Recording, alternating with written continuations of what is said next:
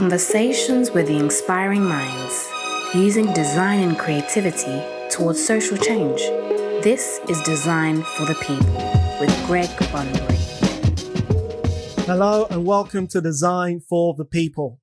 I'm your host, Greg Bunbury, and on this show, I'll be speaking to the designers, artists, creative thinkers, and activists using their skills to tackle social issues, uplift communities, and make a difference in the world. For those of you watching on YouTube, if you're enjoying this content, please be sure to like and subscribe to the channel. It really helps grow our audience and amplifies our guests. Now, joining me on today's show is creative director Juan Roberts. Hailing from Greater Los Angeles, Juan got his start after marketing flyers and business cards to salons and barbershops for five years, after which he co founded an ad agency which he grew into a $10 million business. After he cashed out, he joined another firm at which his work garnered upwards of $50 billion in market share and volume for an A list of global brands like Chrysler, Coke, American Airlines, and more. Since then, his focus has been on developing his boutique firm, serving the black community with a focus on book design and the self publishing industry across fashion, cultural events, and faith orientated communications. His work empowers independent publishers with mainstream quality, strategy, and insight. Juan, welcome to the show. It's good to be with you. Thank you for having me. That's no problem at all. Uh, thank you for joining us. So, just some background for our listeners. I first encountered Juan's work via a Facebook group for Black designers, where we had a few interesting initial conversations regarding the work of legendary designer Emory Douglas. And what I found really interesting about his career was that it epitomizes the idea of being of service and what it truly means to serve a niche. So, Juan, can you tell us a little about your background and your journey into design thus far? Well, you you kind of touched on it in the intro. Um, you know, I I uh, was in back in the day we called it commercial art. So in, mm. in high school, we you know I took commercial art and did all the kind of perfunctory things going through the various creative skill sets. Uh, we didn't have computers back then. Uh, so it was all hand done. It was metal and wood and clay and drawing and different techniques on how to create visual content or what we call media. And um, went to art school like I was supposed to. You know, my parents were got to go to college, so forth. I did all that. Yeah. However, around the eighth day, we had finished our first assignment. We were supposed to draw, I think it was a milk carton. Mm. And then we took the drawings and put them on the wall, and the teacher was doing assessments. And something really struck me. I'm sitting there and I'm thinking about all the stuff I wanted to do. You know, hip hop was like this burgeoning thing happening somewhere out there in the world. Right. And uh, music was popping, fashion was popping, there were other things going on in culture. And this is 77. Okay. And I uh, I didn't want to be drawing milk cartons. so I got up after, you know, he did his review, critique, and I said, Thank you very much. And I, I never went back. And I've never looked wow. back. So uh, left there, went to go get into fashion. I wanted to be a fashion illustrator. And that was an intersection between fashion and, and in the 70s, between music, and culture and uh, of course fabrics and things like that but around that was a whole lifestyle. Of course there was drugs and sex and all kinds of things going on in the business. Mm. i wasn't really directly involved with that but i was adjacent. Sure. Uh, but i learned so much as a kid. I was probably in a lot of places i had no business being. Right. Doing a lot of things that most 17 year olds were not involved in but it heightened my ability and awareness of what was going on creatively. Gotcha. Uh, and it strengthened uh, my ability to hustle big time, mm. you know, crazy hustle. Uh, but it um, also kind of burned me out a little bit. You know, right. I, mean, I, I, think that's the term we use. I was really just a little more intimidated because the higher you go in that business, the more ex, uh, experimental you have to become, let's say. Just mm. put it in a nice way. Sure. I wasn't that guy. I'm I'm just not that guy. I'm you know a Midwest guy, much more sensible about life, mm. and uh, I backed off uh, got to and get to know my family a little bit more in the city of Detroit because I grew up in Milwaukee as a kid. Right. Uh, but between Milwaukee and Detroit, I spent most of my summers in Detroit. So I went to Detroit, got to know my family, met my wife there, raised a family, and uh, all this other career stuff took place at the same time. So, how did you find yourself in such an explosive commercial environment where you're going from basically hustling flyers and other marketing materials to growing a $10 million ad agency? Well, I, I tell you, uh, part of what I just shared with you put a pin in that for what took place in fashion industry mm. because it was so intense. It was very, very fast. So this move to Detroit was only in 1980, so it was only three years later, maybe a little less than three years later. Uh, but there's a thing called the Mac that came out in 84. And see, all my stuff was done with Letraset and burnishers and you know how we used to do put lay down number uh, letters and numbers and so forth and cut with razors on that's how we started too. all that. Yeah. yeah. Okay, so I was doing all my work was done that way. But when the Mac came out, you had to go to linotype services, and there were very few in the city of Detroit. So it was a convergence of ad agency, design firms, and people like me having to go get high res output of this mm. new Macintosh type. In that um, small space office, all of us were there. And, you know, I'm, I'm, you know, I'm at that time more of a hustler kind of kid. And I'm asking, well, what do you do? Well, I'm an art director. Well, I'm a producer. Well, I'm this and I'm that. Now, none of them look like me. Mm-hmm. So I, you know, I, being the kind of guy I was, I'm like, well, what's an art director make? All I had to hear was one time what they made, and I realized I was on the wrong side of things. Right. So I started to investigate what does it take to become an art director? Am I questioning and where do they hang out? And, and in those days, everybody tended to hang out at Fridays. Mm. They did lunch there, they had meetings there, and so forth. So I would have lunch there and show up. Hey, how you doing? Good to see you again. So I'm I'm hanging out with these guys, and from from that, when uh, when uh, Apple came out with Mac, I'm meeting these guys. A year later, I was doing more of my flyers and so forth, and the various materials I was producing for um, because I was in barbershops and salons for the most part. Sure.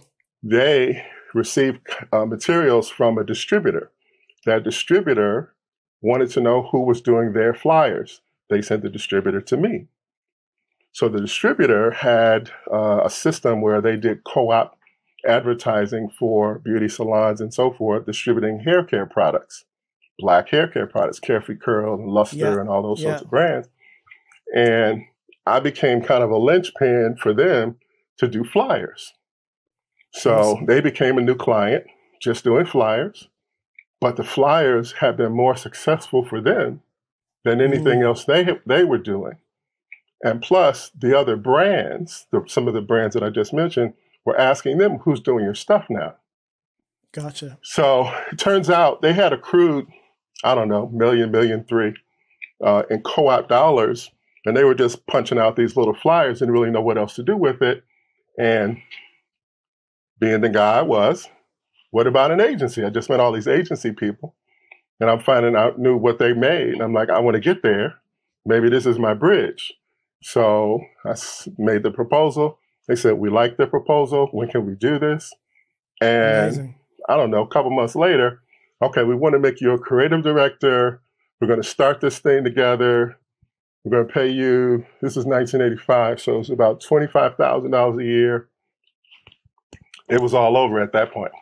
Wow. So uh, within this large distribution company, uh, I found a space to put a drawing table, computer. Um, it was just me. It was nobody else, just me. Mm-hmm. And so from there, every pencil, every piece of paper, uh, I didn't know what freelancers were. I didn't know I was a freelancer.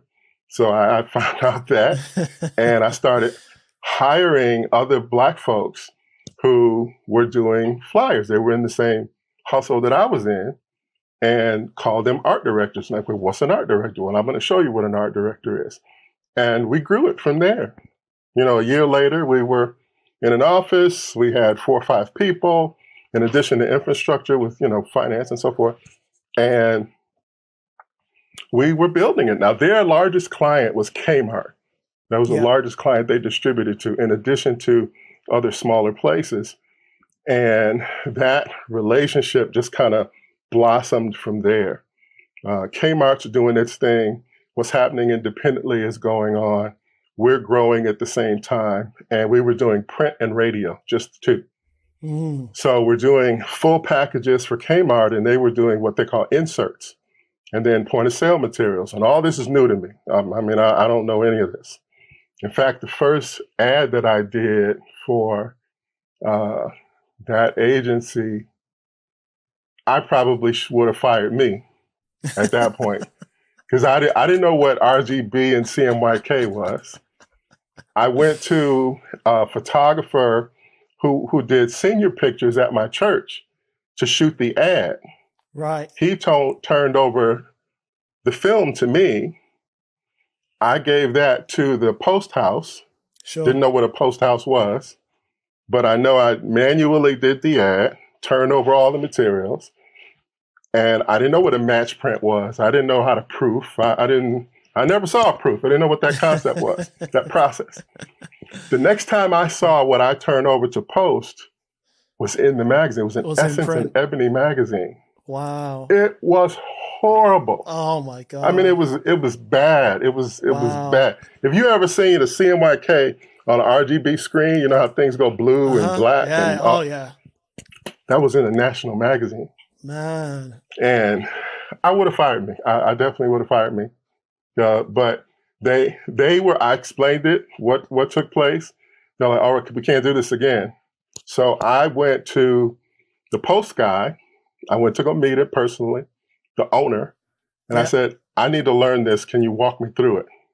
He became my college, as it were, on how to take uh, the, what was in here to produce it in a, in a f- digital file format that he could use, and then how to proof that before it actually went out and was inserted to the magazines. Of course.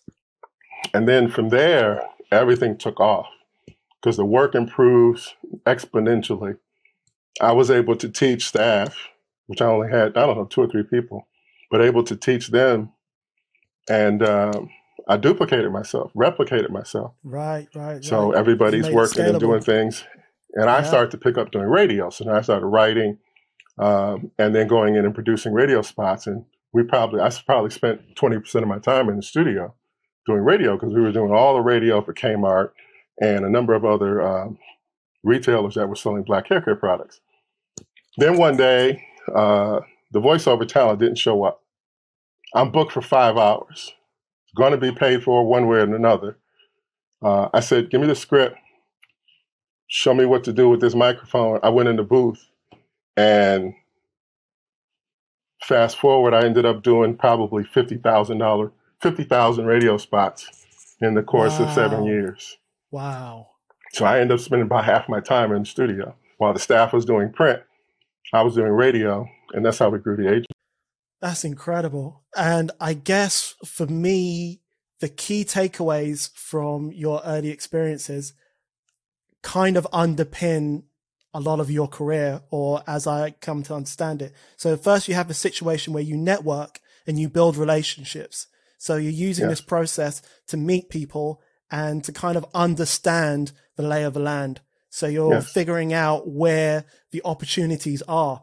And then you've identified a niche and you've kind of gone, okay, well, this is a market that I can serve and I can be of value to. And yes. if we were looking at it as uh, typical designers or creatives, what we're taught when we go to university or when we come out of college is we're, we're looking to work with Coke. We're looking to work with yes. uh, big brands and huge agencies. And sometimes we don't think of serving the community around us and all of these niche because these are all opportunities and these are all viable markets. And a lot of people will talk about the smallest viable market. What's the smallest viable market you can serve and still survive? And often yeah. in those spaces, you find businesses thrive because they're overlooked by other people on their way to big agencies. So you've identified a niche and then you've utilized the resources around you to, in terms of hiring people from your community, but also tapping them up in order to make yourself better and for you to learn yeah. those lessons along the way. And it kind of feels like, you know, that start has had some fundamental, has had a fundamental impact on your work. It has been the, the core because uh, at a certain point, I, I, I, you know, again, still interacting with other agency folks. And even though I was doing, you know, we were doing okay, uh, they were doing television. I wanted to do television. I'm like, ah, I'm in the recording studio. So I'm in the recording studio, and the guy in the next booth is doing recording, but he's doing it for his television spot. He's doing the next thing. I'm like, what is that? What's that wrong with that? You know, similar kind of thing. But what what I think what, as you kind of pointed out, what's critical is that I've always been a guy who's seen the world half full, the glass half full in that mm-hmm. analogy. Uh, never been the, the half empty guy. So no matter where I was, it was always more to fill. Sure. And in my mind, uh, it wasn't just for me. So I'm looking at what's going on with my people, because uh, that wasn't something I was ever exposed to, not in my family. Most of the people I know, nobody ever talked about advertising. Nobody talked about making a living being creative or anything like that. It was always lawyer, doctor, you know, other things like yeah. that, educators and so forth. And there was this whole group of people in our culture, and we all know this. Some of the most creative people on the planet mm. look like us.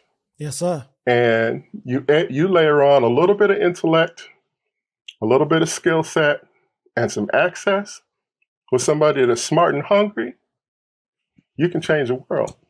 And I started to see that everywhere. So there was potential all around me, everywhere I went. And then that's what really kind of kind of got my appetite going. And I said, well, I, I never thought I couldn't do television. Mm. It just it never occurred to me that I couldn't do TV, do, couldn't do TV commercials. But I couldn't do it the agency I was with. And something I didn't mention was that my partners at the first firm didn't look like me mm. at all. Uh, they were from a completely different culture. Yeah. Uh, and it was very specific, I'll say. Sure. And we were always ancillary to what their vision was, never really intrinsic gotcha. to what yeah. their vision is. Gotcha.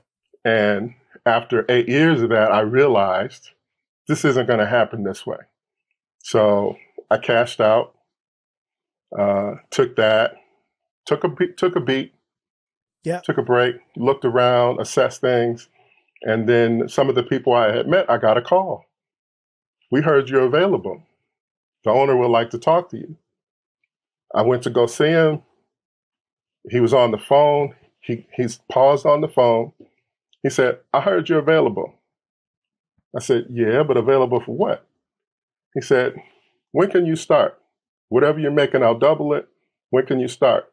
Wow. I said, give me a couple of months. I got to clean some stuff up, get done. He's like, can you do a couple of weeks? So yeah, we could do a couple of weeks. He said, you need to meet my creative director. Uh, they'll set it up. Thanks for coming in. That was my interview. Boom. Now, mind wow. you, in Detroit, black ad world was very small. Mm. So anybody that was doing stellar work, there were only a few of us. Literally, there were only two right. black creative directors in the right. city, and I was one of them. And so that was the, the extent. I came out the door. I was in there maybe two minutes. I Amazing. came out. My associate, she said, "You're out. You're done. What happened?" I said, "Well, he wants me to start in two weeks."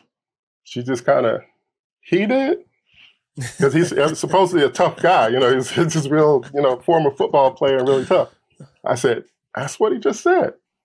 And that was it. That Done was the deal. start. Done deal. And uh, my life changed from there. I gr- literally grew up as an ad professional at that firm. Uh, yeah. Most of the things I had done to that up until that point were the bits and pieces of the foundational elements on mm. how to do and think advertising but right. never really with the resources or the exposure to really go global or expand. But in that simple two minute meeting, changed everything. That's incredible. Everything flipped. I mean, it was like going with a warp speed, like being yeah. on Star Trek and you hit the thing and, you know, yeah, that's, that's what happened. No, it was very intimidating. Don't get me wrong. It was very intimidating because I had to learn a lot of things I was never exposed to, never taught. But yeah. It became uh, my school, you know, again, more of my yeah. college. That college I, I walked away from after eight days.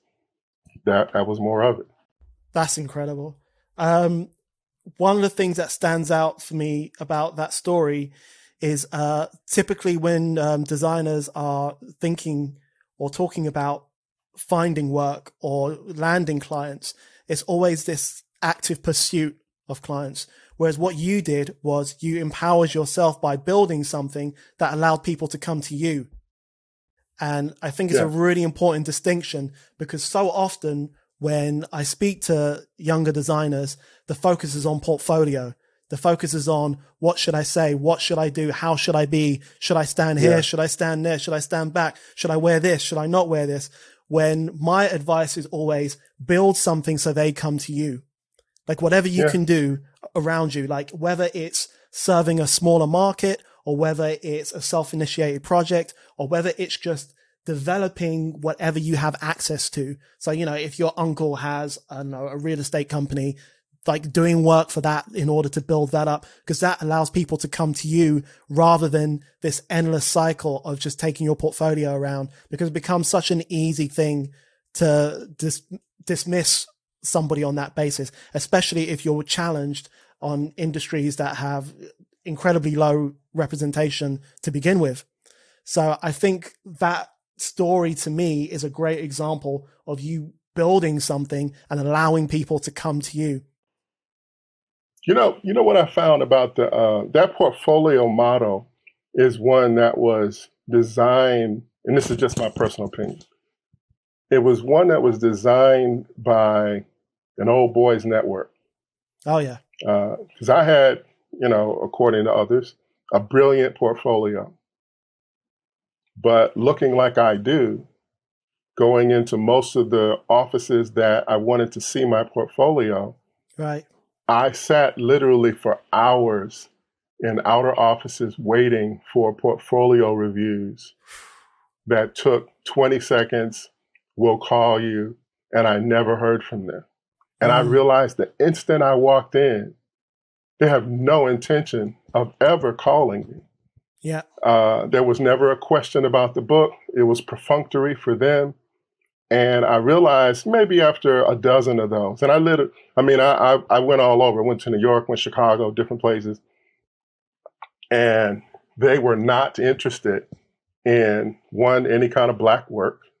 Two, they were not interested in that coming from someone who looked like me. They would they were using art directors who didn't look like us to do what they called their cultural work or, or um, black work. Right. And I realized, okay, this this is not the system I need to function from. And you know, you do your own internal contemplations. And historically, I mean, our, our ancestors we're mer- we're merchants. That's what we do. Mm. Uh, we call it hustling today, but we're we're mercantile mercantile culture we buy and sell and extend and grow, and that's what we do to increase uh, culturally. And you take those sensibilities and apply them to a broader world, and uh, it's kind of like Reginald Lewis. You you you can't stop us. You know, we yeah. we always see opportunities yeah. everywhere we go. Yeah. And and that that whole portfolio thing. And I, I talk to young people now. I'm like, what what are you really using your portfolio for? I don't even think they look at bags anymore. You know, mm. everybody's mm. on a website. They want a link they meet you long before they ever meet you. Oh, because yeah. they're doing their research, they're able to get what they need. If you've done the necessary things you need to online for your own personal branding or professional branding, um, they don't really need to meet you. Yeah. I mean, really, you know. And that's if you're it. doing stellar work or work that's highly competitive, uh, typically an interview isn't the, the thing. It's more uh, at a dinner or a lunch or some association. I mean, I talk to young people all the time. I'm saying, and they ask me, well, I'm having trouble trying to go to the next level. I'm like, well, what associations do you belong to? And I know mm. there are leaders. Don't get me wrong. I know AIGA and so forth and so yeah. on. Yeah. Uh, but what organizations are you investing in to be where they are? Yeah. Well, yeah. none. Well, then how do you expect them to get to know you? Because they have to know you before they hire you. Yeah. And they're not going to know you from 20 minutes in a room, never mm-hmm. having met you. Yeah. Besides right. that, what kind of follow up do you do for the interviews that you do? Follow mm-hmm. up. Uh, yeah, follow up. Thank you. Card. You know, yeah. Get permission to send them things on an ongoing basis. I said, I got. There's a story. John H. Johnson told. We were at lunch once. John H. Johnson was a uh, founder of Ebony Magazine, Ebony Jet. Oh yeah, yeah. And so we're at lunch once, and uh, I forget what city, but he told the story about how they were trying to get their cosmetics line into London, and they, it was complete blockade, never going to happen. They were told point blank, never huh. going to happen. So he uh, talked to his wife, Eunice, and uh, for one year, every Monday, he sent someone to uh, I forget the name of the retailer but he sent them to this retailer. Mm. And for one year, the retailer never met the guy that he sent. He had a scheduled appointment, mm-hmm. show up on Monday, and he sat there. That's where he had his lunch. He sat there in the outer office and waited every Monday for one year. Now, around the 13th month, as the story goes, uh, the guy finally came out on his way someplace else to tell him to his face, this is never going to happen. And in that time period, he always, uh, this is the part I didn't say, he always took, uh, I don't know what you call it. You know, you've seen in movies, rich people show up to a hotel and they have all this luggage. Oh, yeah, the like the well, carousel things. Yes. He showed up every Monday for one year with all of their products. So it wasn't just him sitting there. Mm. He had a service person, brought the stuff up. So just in that 20 seconds, he met that guy, going to the elevator. He says, I understand. I really appreciate you speaking to me right now. I brought something for you just in case you'd like the opportunity to uh, just look at our stuff, even if you don't want to meet me. A week later, ring, ring, come back.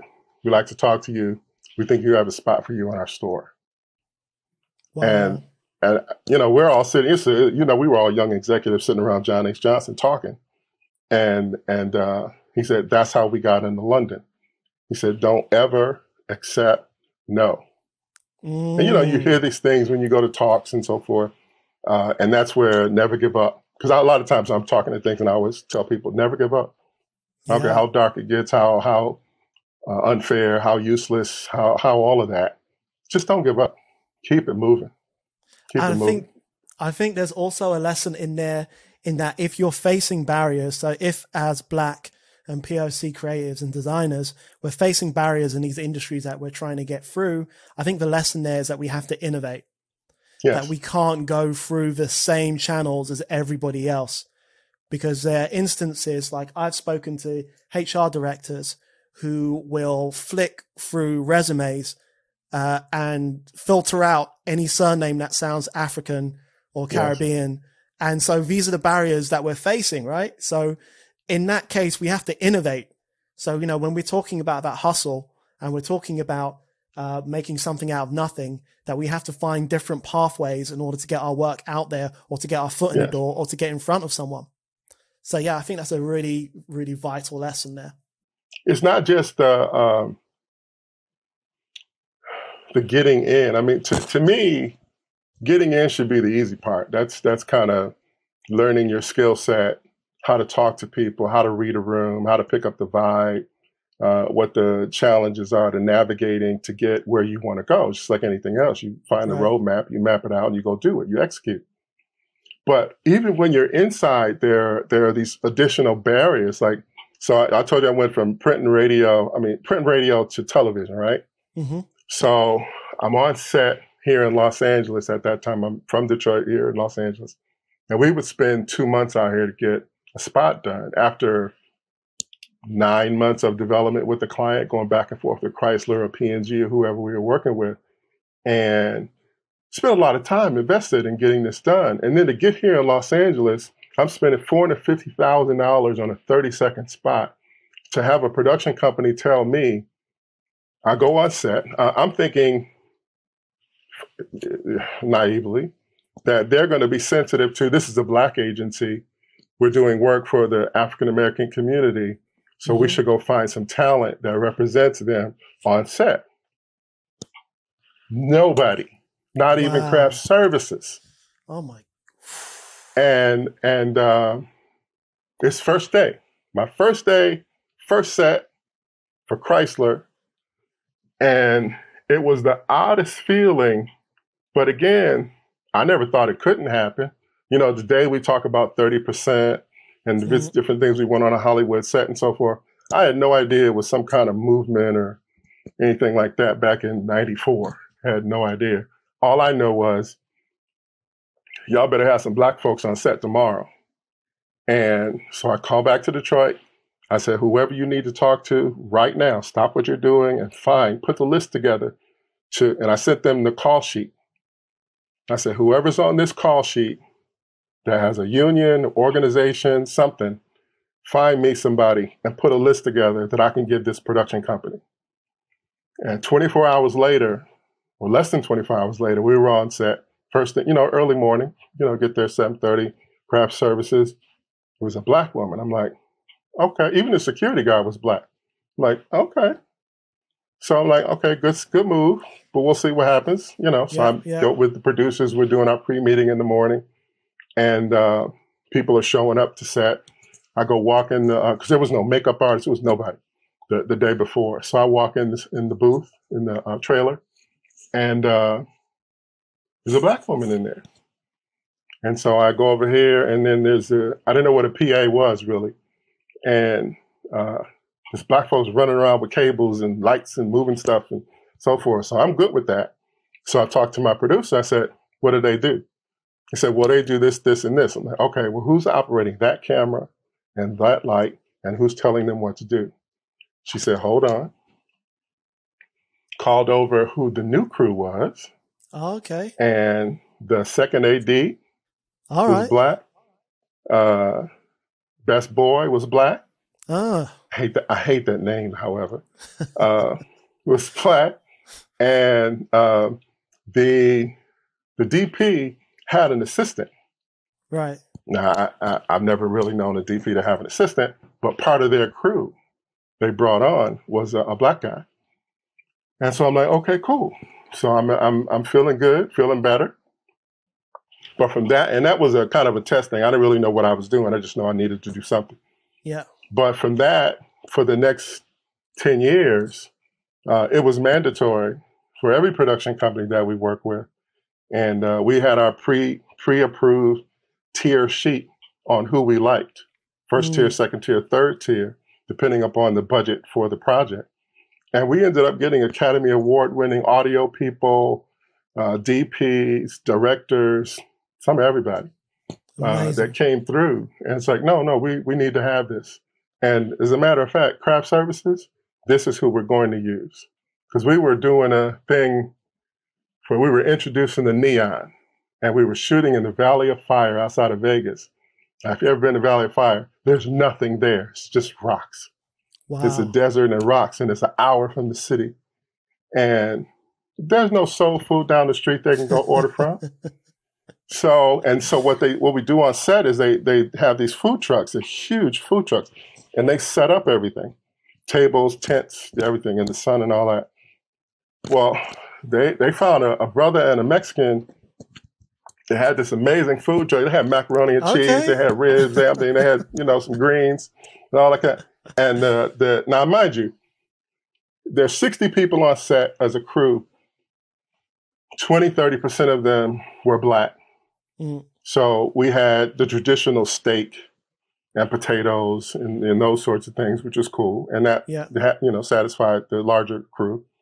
Uh, but then our crew, you know, our team, well, felt satisfied, but everybody felt gratified, and right. it kept because critical on a set, particularly a commercial set, is important to have everybody feel connected, yeah, and not just being told what to do. So in that regard, if the AD is the one who's actually giving crew orders is mm. black, mm. changes the dynamic. Now, those gotcha. that don't look like us may have been a little uncomfortable, but they, if they're intelligent, they wouldn't have expressed it. Right. They just did their job. Gotcha. Uh, gotcha. But, you know, n- not saying anything against Hollywood system or anything like that, but some of the best directors that I learned from didn't look like us. They took mm. time, they were patient, uh, they explained things to me. Uh, some of them, you know, we ended up doing posts in Europe a few times. Mm. We were running to Spain, going to Germany, different places. And they were always the ones who really exposed me. I also knew everything wasn't going to come from us. Right. So we want to be able to collaborate and uh, share knowledge. So I was That's exposed amazing. to those things yeah. as well. There's a great takeaway there, I think, in terms of getting internal buy-in and using yeah. whatever position or influence you have to create environments when you have buy-in, and that creates more collaborative uh, environments and work environments. Yes. And it's something that the tech industry and uh, a lot of startups have embraced in terms of trying to keep everybody. Uh, it's it's more than happy, but validated. You know, like you Good want work. people to you know what I mean? Um, so yeah, that that's a that's a, a great story. Thank you for sharing that.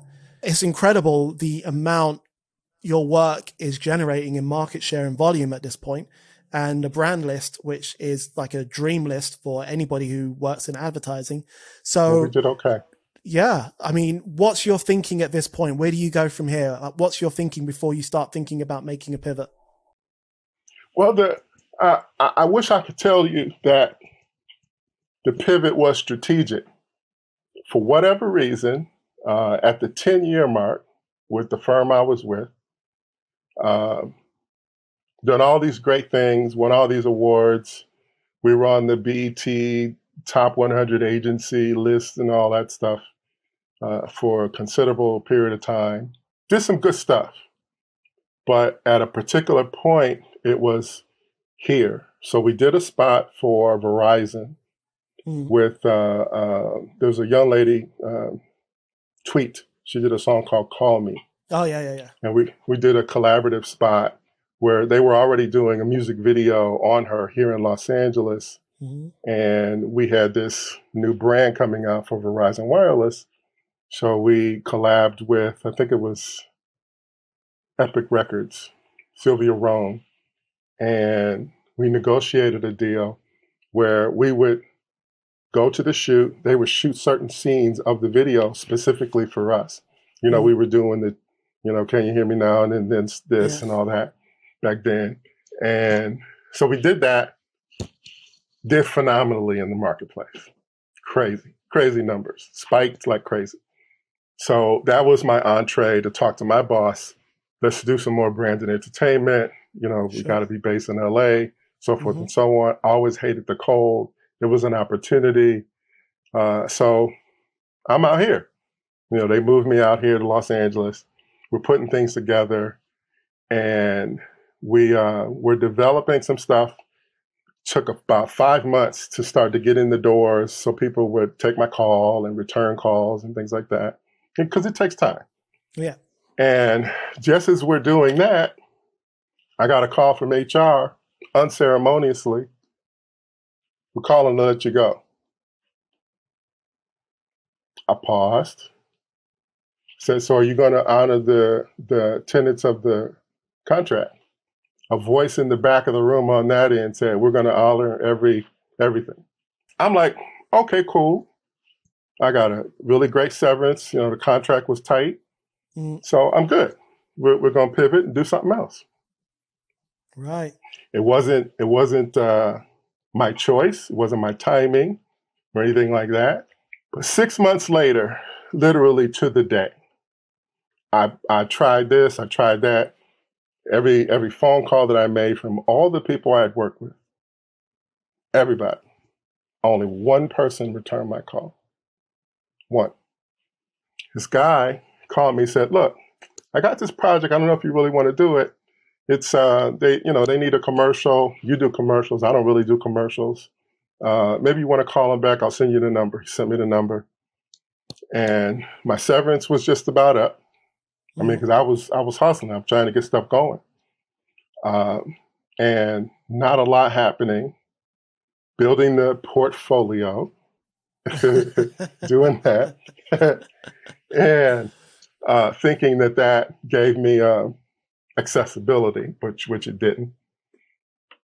So it turns out all the stuff I learned when hustling on the street and building that little agency at the beginning, mm. and then growing at at, uh, at the other firm, all that stuff turns out worked with this this. Uh, it turns out to be. This, I don't know if you're familiar with Christian World, but there was an event called MegaFest. Okay. Back in 05. Uh, my friend got a call from them. They needed somebody to do some advertising. They thought they needed one spot. Did, I took a call, uh, you know, 20 minute discovery call. Mm. And they said, well, this is what we need, so forth and so on. And they talked to me as though I was a vendor. Mm. And I talked to them as an opportunity. Gotcha. And so they said, well, we're having our last big uh, scheduled meeting with all of our vendors tomorrow. You're welcome to come to it. Right. Uh, like I said, I'm at the end of my severance. You know, a few thousand dollars left. It's a four hundred and fifteen dollar ticket round trip to go down to Dallas. And I'm like, oh, do I take this, go down there? Because nothing could happen. I mean, it could be yeah. just like yeah, other trips yeah, I took. Yeah, yeah. And uh, I bought the ticket, went down. They picked me up, went to the meeting. It was a meeting not unlike other meetings I've had. You know, yeah. Uh, major event. People are getting together, last looks before everything goes live.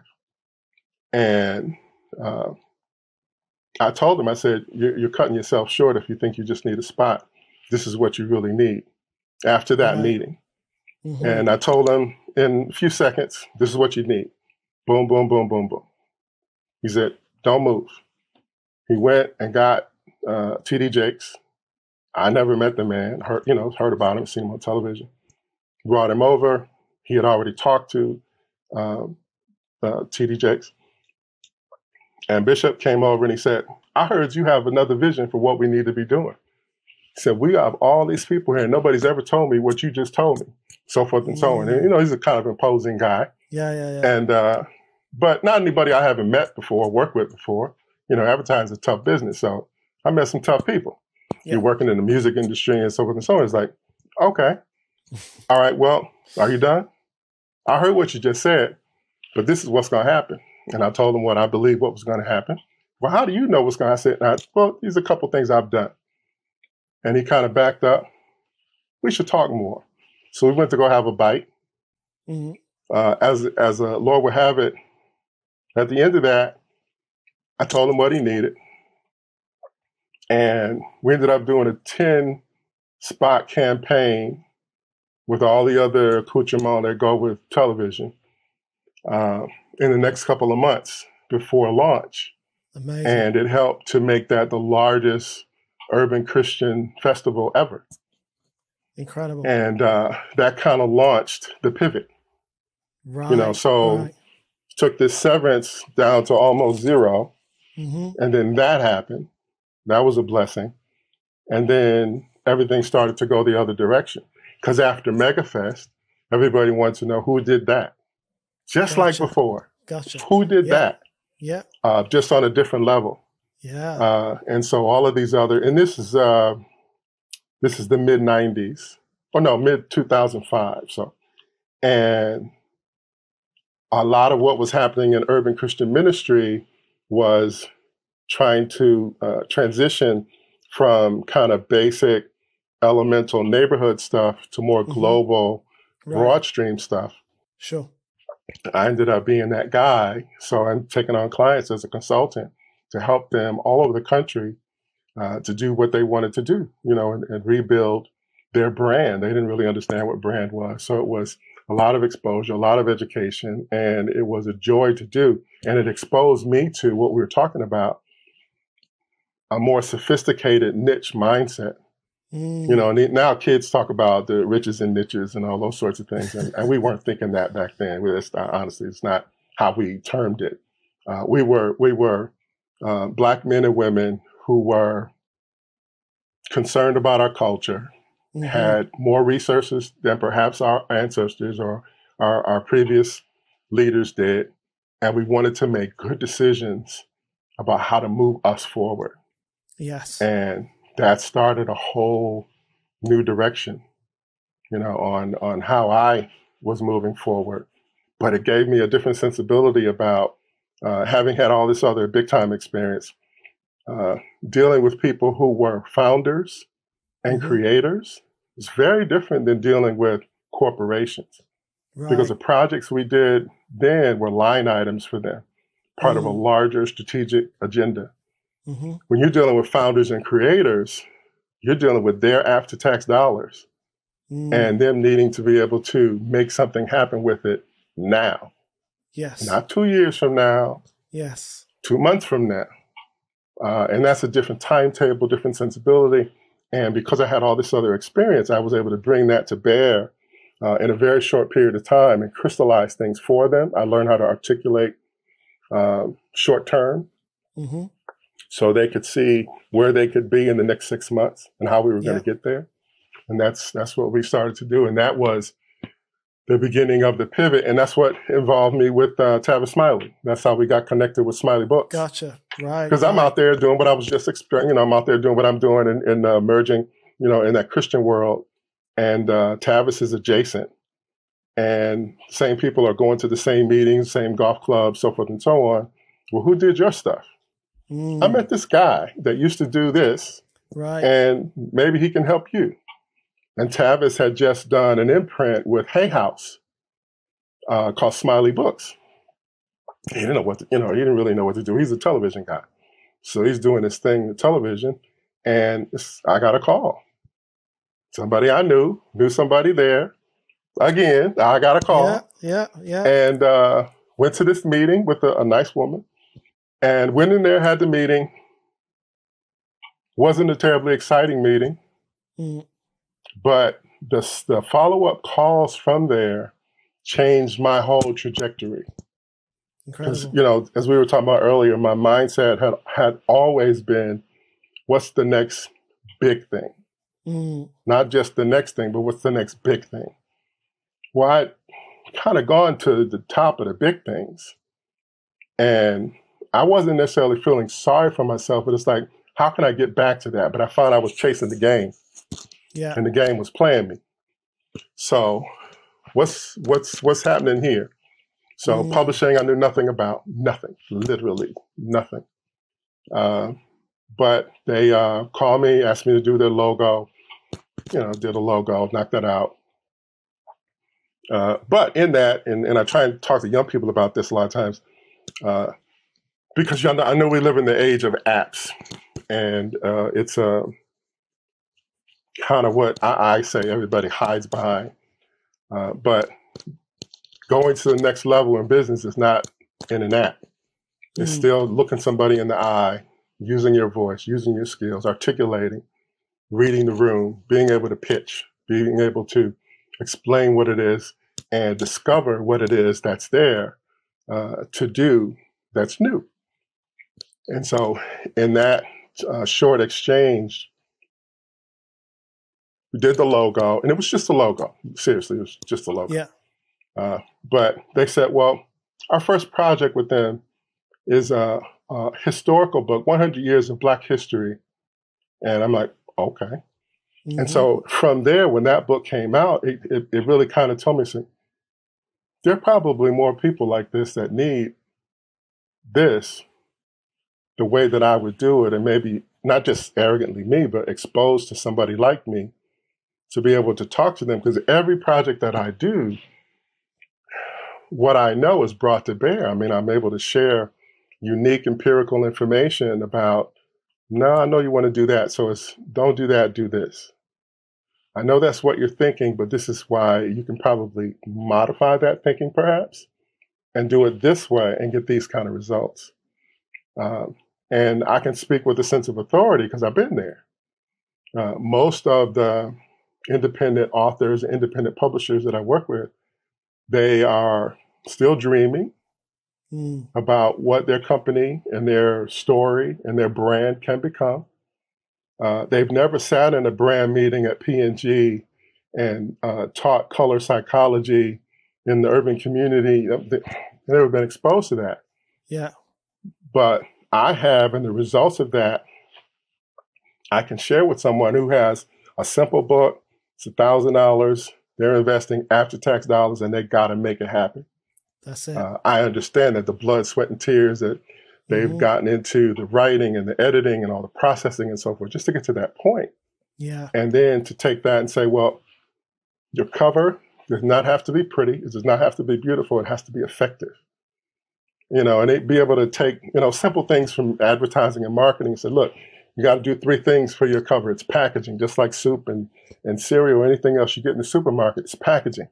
Mm. You got to get people, you got to grab attention, you got to build desire, you got to drive action. That's what you got to do. That's your business now. Uh, wow. You've already done your story. This is what you yeah. need to transition to. Let's do this.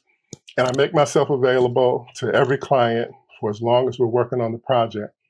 And uh, hopefully they're better for it. Um, you know, I get letters and notes and things like that. Uh, they're always better for it after the project because they're able yeah. to take that. And if they ever come, if they never come back to me again, because I'm not cheap, I'm kind of expensive. Um, they they they want to take that information and try and do it themselves.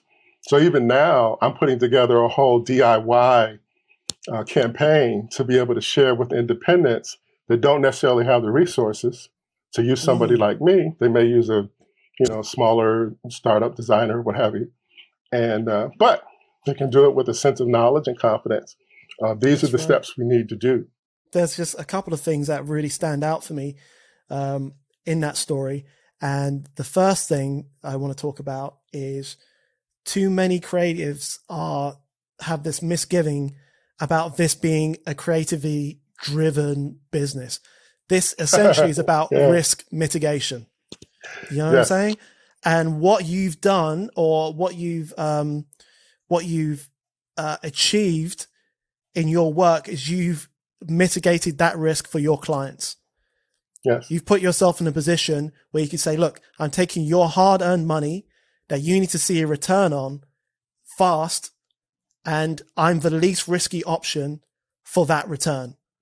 Good and that's, that's, yes. that, yeah, that's market standard, um, high quality work that's going to get you what you, what you, your objectives are.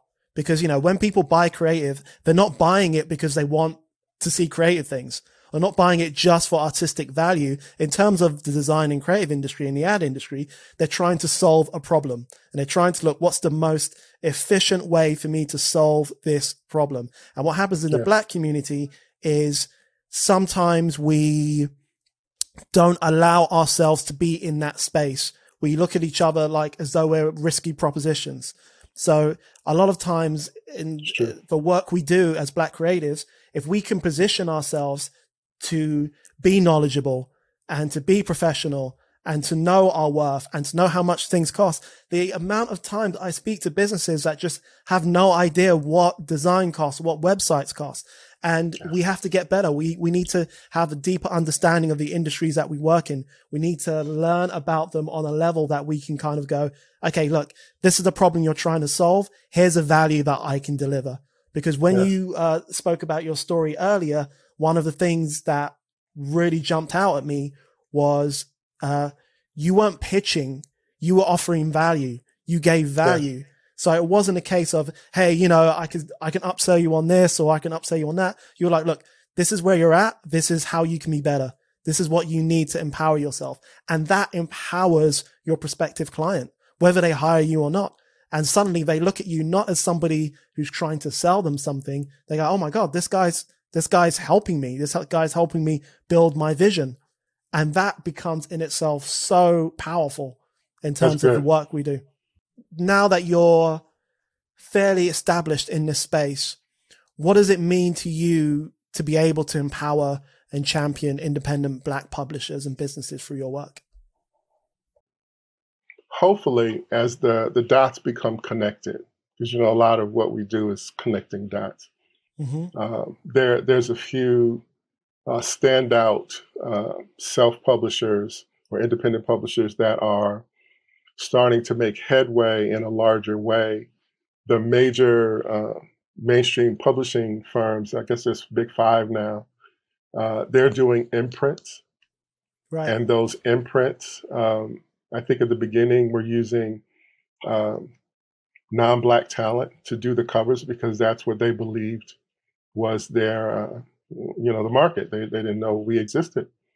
So I think as we, as independents, started to work more intelligently, more mm-hmm. collaboratively. Collaborative is huge because other cultures, that's how they grow, is collaborate. I think as we start to think more that way, we'll be able to share information and then tap into what uh, what the industry offers. See, because independent independent publishing is a growing market. Mm. You know, a lot of what's going on in the world has been going on the last ten years or so is either flat on the downward curve, right. not a lot of them on the upward curve except for tech. So it, it I think it's really going to take the collaboration of being able to share information, yes, uh, be willing to work together and learn from each other. Well, everything doesn't have to be tech, because yep. you know tech will get into uh, MVP. It's got to be a minimally viable product. Let's do that, and let's go get money to fund it, and so forth and so on. That's one avenue. But then there's, I have this much money. I have this idea. I know you do this. Can you do this for me? And then can you help me to get it out there? And that's where the tech, they start to interact, they cross over right there. Um, being able to get them to listen to each other, I'm finding is the, the, kind of the next hurdle to get them to understand each other and so forth. I look forward to many times. I look forward to um, talking to, to groups, more intimate groups and larger groups, but to groups to share with them there's another way. Uh, but in the world that, that we're in right now, it's taking a little bit to make it a little bit more, not necessarily make it a whole lot. Yes. Yes, there yes. are a few that do that. But there's this young man, this young man named John Henry. Uh, he has a, I think it's, it's uh, John Henry style. There's this thing that he says that really struck me, and I guess I follow him last couple years or so. Very bright, Reminds me a lot of me back in the day, you know, straight hustler, you know, whatever level of sophistication, still hustling. Uh, but he says this thing about it's about a transference of confidence. Yes. Uh, and in, in that, which you, you were talking about mitigation, you know, risk, mm-hmm.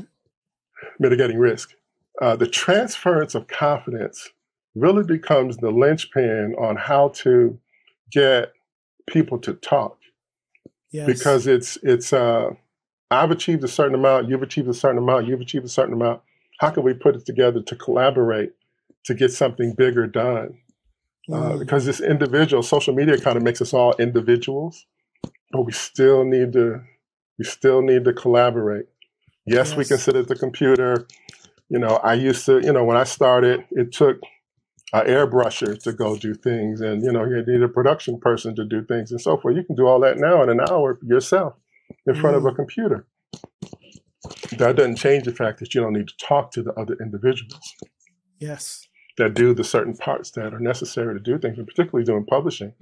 You know, it's a lot. It's writers and editors and producers and project managers and so forth. You know, to get one project done.